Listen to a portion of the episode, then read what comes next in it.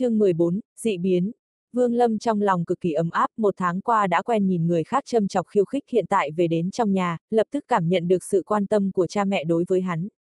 Nhị ca, Vương Lâm đã là đệ tử tiên nhân rồi, lúc trước lục đệ mắt mù, lời ta nói có vài câu khó nghe, nhị ca ngươi đừng để bụng, ngươi cũng biết loại người như ta, nói năng chua ngoa nhưng lòng như đậu hũ, đều là muốn tốt cho Vương Lâm. Nhị tẩu, con gái của nhà ta lúc trước vừa nghe ta nói không cho nàng đính hôn, lúc ấy liền nổi nóng với ta, nói dù gì cũng phải gả cho thiết trụ nhà tẩu, ngươi xem chúng ta quyết định việc hôn nhân này được hay chưa? Lão nhị, ngũ thúc già rồi, về sau vương gia toàn bộ phải dựa vào các ngươi, cả đời này của ngũ thúc coi trọng nhất chính là em bé nhà ngươi, cuộc đời này của hắn rất có tiền đồ, nói thật ra ta thấy thiết trụ so với tiểu tử nhà đại ca ngươi có lẽ có triển vọng hơn.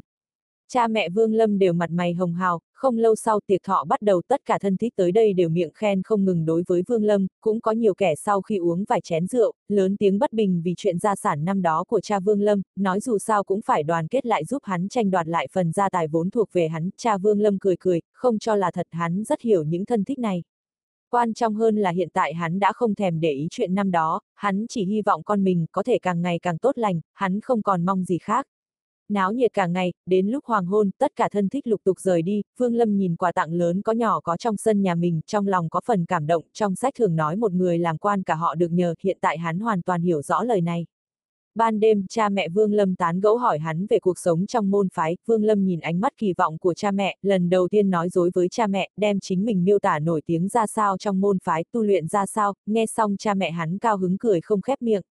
Vì cha mẹ dù là làm ký danh đệ tử sẽ lại vất vả khổ sở chẳng sợ người khác châm biếm chế giễu, hắn đều cắn răng nhẫn nhịn dù sao từ nhỏ đến lớn, cha mẹ chưa từng có hôm nào cao hứng giống như hôm nay.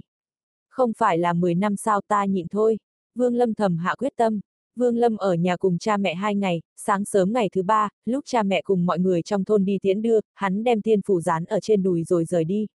Mãi cho đến rất xa, bên tai hắn vẫn còn quanh quẩn lời nói hâm mộ của người trong thôn trong mấy ngày nay.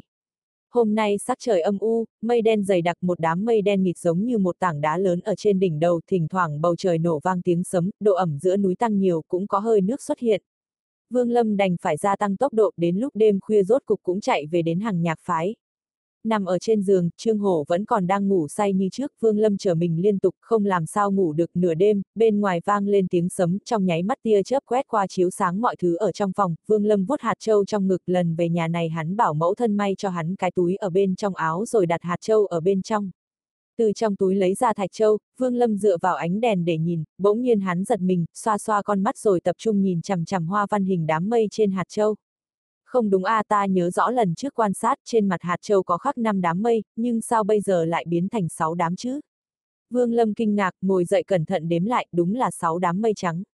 Trong lòng hắn kinh ngạc nghĩ không ra nguyên nhân, càng cảm thấy tò mò không ít đối với hạt châu này, hắn thận trọng thả vào túi áo, Vương Lâm thổi tắt ngọn đèn, mang theo nghi vấn chìm vào giấc ngủ. Bên ngoài gió to mãnh liệt tia chớp liên tục tiếng sấm ầm vang, mưa lớn như hạt đậu từ trên trời rơi xuống lốp bốp, cửa sổ trong phòng bị gió thổi vang lên lách cách trong lúc ngủ mơ, Vương Lâm bị từng đợt khí rét lạnh làm cho thức tỉnh, khoảng khắc hắn mở mắt bỗng nhiên trợn mắt há hốc mồm. Liên tục vài tia chớp chiếu sáng mọi thứ trong phòng tràn ngập hơi nước dày đặc. Trên bàn, trên mặt thậm chí ngay cả chăn đệm trên giường đều ướt nhưng mà toàn thân Vương Lâm trừ ngực có hơi ẩm ướt ra chỗ khác vẫn chưa ướt, hắn vội vàng nhìn về phía Trương Hổ, chỉ thấy toàn thân Trương Hổ hiện lên hơi xương trắng xóa quần áo ướt đẫm toàn thân trên dưới đầy xương giá, hai mắt nhắm nghiền, sắc mặt tím tái, khớp hàm run lên. Trương Hổ, Trương Hổ, Vương Lâm kinh hãi, vội vàng bò lên, đẩy một lúc mà Trương Hổ không có một chút dấu hiệu thức tỉnh thậm chí ngay cả hô hấp đều dường như không có. Trong cơn lo lắng, Vương Lâm đang muốn đi ra ngoài tìm kiếm đệ tử hỗ trợ hắn, đúng lúc này, bỗng nhiên bước chân hắn dừng lại, sờ sờ quần áo mình, trong lòng bắt đầu nghi hoặc.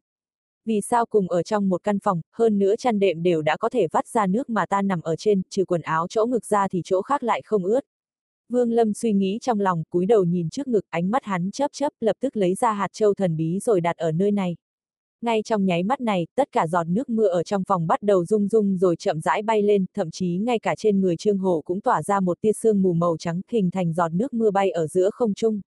Lúc này lại một tia chớp xẹt qua, Vương Lâm kinh ngạc phát hiện những giọt nước mưa phát ra ánh sáng lấp lánh này bỗng nhiên hóa thành từng điểm sáng, rồi tụ tập nhanh chóng về phía thần bí hạt châu trong tay hắn. Vương Lâm vội vàng ném hạt châu ra, ngồi xổm trên mặt đất để tránh thoát giọt nước mưa đang bắn tới. Thần bí thạch châu bay theo một đường cong ở giữa không trung cuối cùng rơi trên mặt đất rồi lan sang bên cạnh tất cả giọt nước mưa bắn rất nhanh vào mặt trên rồi hòa tan hết vào hạt châu. Không lâu sau đó, toàn bộ nước ở trong phòng trôi đi hết thậm chí ngay cả chăn đệm ẩm ướt lúc này cũng trở nên khô ráo, nhịp hít thở của Trương hồ cũng từ từ khôi phục bình thường, quần áo nhăn nhúm dính ở trên người.